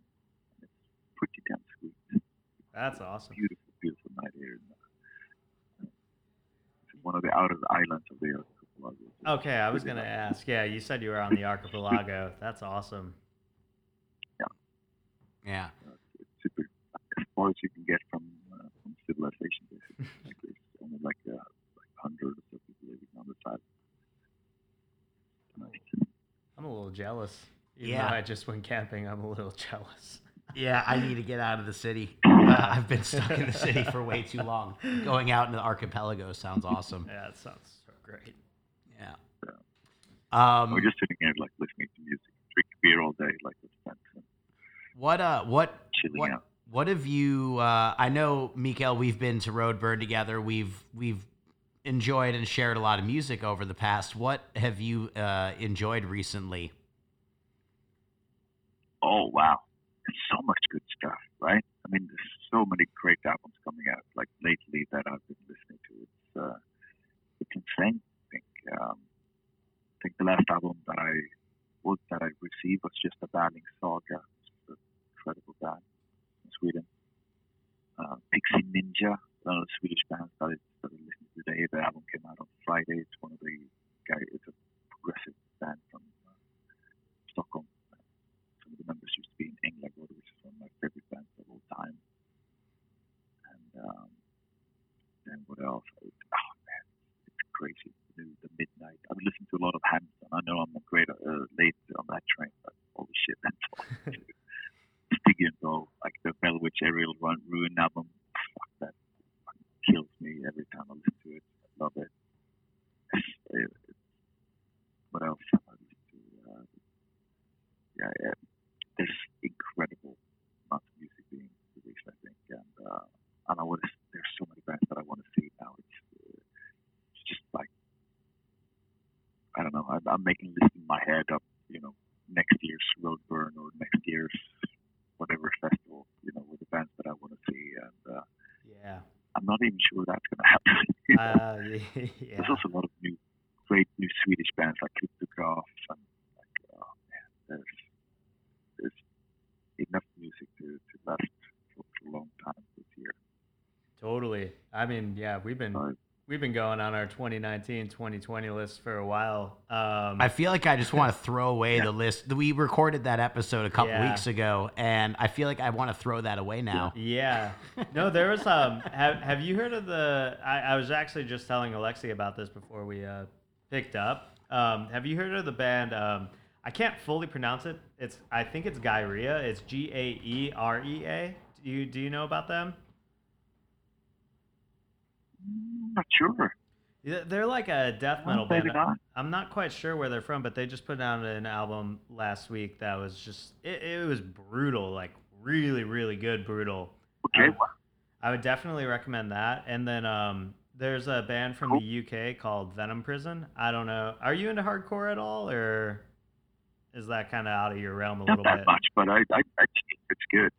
Yeah, so they've been like re-releasing a bunch of uh, older material that they did that were a little. They, they weren't the highest quality recording, but they've just totally back, gone back into the studio and redid them, and uh, the production on them is Oh, just unbelievable. I would definitely check out Venom Prison, um, even if you're not the biggest Yeah, hardcore fan. You know, it's just some super quality stuff. Yeah, yeah, yeah. What else has been on your uh, your list? what else is there? I think like the the album I've listened to the most um it's probably like Lykantropi, which is uh like lycanthropy but in pronounced in Swedish or spelled in Swedish, Mhm. which uh, kind of retro rock band. It's fucking incredible. Like I, I just can't get enough of it. Um, super, super, super mellow and fussy and analog and you know in all the right ways. Mhm. Um, and they released two albums, and I uh, can't can't stop listening to that. Yeah. Um, there's one band I just like. I know I've raved about them so many times on this show, but also just to everyone. Have you heard of Sylvaine? I know that uh, the songwriter. She was from Norway, and I believe she moved to France, and so now she's like a French native. But she writes a weird black metal. Yeah, you know who I'm talking about. Yeah, of course. Yeah, yeah, yeah, sure. She's so good and she's Yeah, so I- I- talented. The music just there's something about what she writes that just catches me that I just I really haven't felt from a new artist in a really really long time. Oh, wow. Um, That's what's great about artists like that. Yeah. mhm. For me, it's it's it's rare. Oh, not not rare. I I, I tend to. I'm I'm a I'm a sucker for new stuff. Like uh, like most of the bands that I've I've been into before. Like for instance, like yeah, the new Ransi Basusu. Have you guys heard that one? Oh Mhm. yeah. Yep, Oh, yeah. definitely. I think that was one of the uh, top albums that we talked about for uh, for this year. That was a, a favorite, and it was awesome to um, to see uh, a larger label like Nuclear Blast picking that band up too. It's a cool acknowledgement for that scene. Yeah, my buddy Jens. That was his first. Um, he used to work at Century Media. He's our guy there, and he moved to Nuclear Blast. It was his first signing, so I'm very proud of him. Super, super, super cool. Then there's you know the um, Dutch band Dool, D O O L, the released new album. They, it was supposed to come out like they were supposed to uh, do kind of a reveal at Roadburn this year, Oh, uh, and and and and play the entire album called Summerland at the you know at, on the on Thursday of Roadburn. But of course that didn't happen, and then the album came out like two weeks before yep. early April or something like that. They were But on my it's- list this year. Mhm. They were on my list. I wanted to see them so bad. Yeah. Oh man. Yeah. I saw them when they played there like three years ago, and I've seen them uh, uh, a couple more times. But I want to see now because this new album is so good. Um, I'm actually. And actually of course, you know the right Swedish now. band Low Rider. Low Rider. Low Rider. Have you heard the Refraction? Their the comeback album from Low Rider. Stockholm. No, I No, haven't. I haven't listened to it yet. No. Oh no! I mean, I think they, they they set the bar like ten years ago when it comes to like doom in, in Sweden, like doom and sludge and like really kind of heavy desert rock. And then all the other bands came along and did the same thing for, for years and years. And now kind of Lowrider came back and was like, hey guys, hold my beer. And they released this album, and it's so Sick. really is. Oh man, that, that's one of the albums that I listened to. I think the most this year. I think I'm going to be listening to this when I get home. Yeah, I think uh, we we have some stuff to add for. I, Uh, I think so. may, we may be calling you again when it comes to the albums of uh, albums of. the Yeah, year. yeah, yeah. yeah. well, thank you so but it's much. exciting. I think this, this year has it's been really exciting. There's so much cool, interesting, weird stuff. And, uh, and, and now I have the time. I, I spend a lot of time with my headphones on and sitting at home, like going through new albums, old albums, you know, all my vinyl collection, all that stuff. It's just it's a perfect time to do that too. That's something we should celebrate. More music listening time. Totally. Mhm. Totally. Absolutely. I think it's it's also going to be interesting to see what happens later in the year when all of the albums that were supposed to be released earlier in the year get pushed. Yeah. And so there's going to be weeks where there's like 15 or like I think all of September and like part of October is just going to be like five, you know, every label is going to have at least one release out that week. mm-hmm. Um that's going to be interesting. So it's probably good that this, we're, we're gonna release an album at that time. say that again. Uh, that's when we're gonna release an album. So yeah, don't tell me this. Don't, No, but you're end of October, right? So, oh yeah, that's true. oh. Um, Mikael, thank you for your time and thank you for joining us. This was uh, a really, really lovely It's been a conversation on so many levels. And Great was, to talk yeah. to you guys again. yeah, Yeah. so fun to catch up. Thank you for joining us on Heavy Hops. This was a pleasure. yeah. Thank you so much. Thank you so much. Cheers, guys. Cheers. Cheers. And hope to guys see you guys in person very soon. As soon as our, our passports are viable again, we'll be on the first plane over.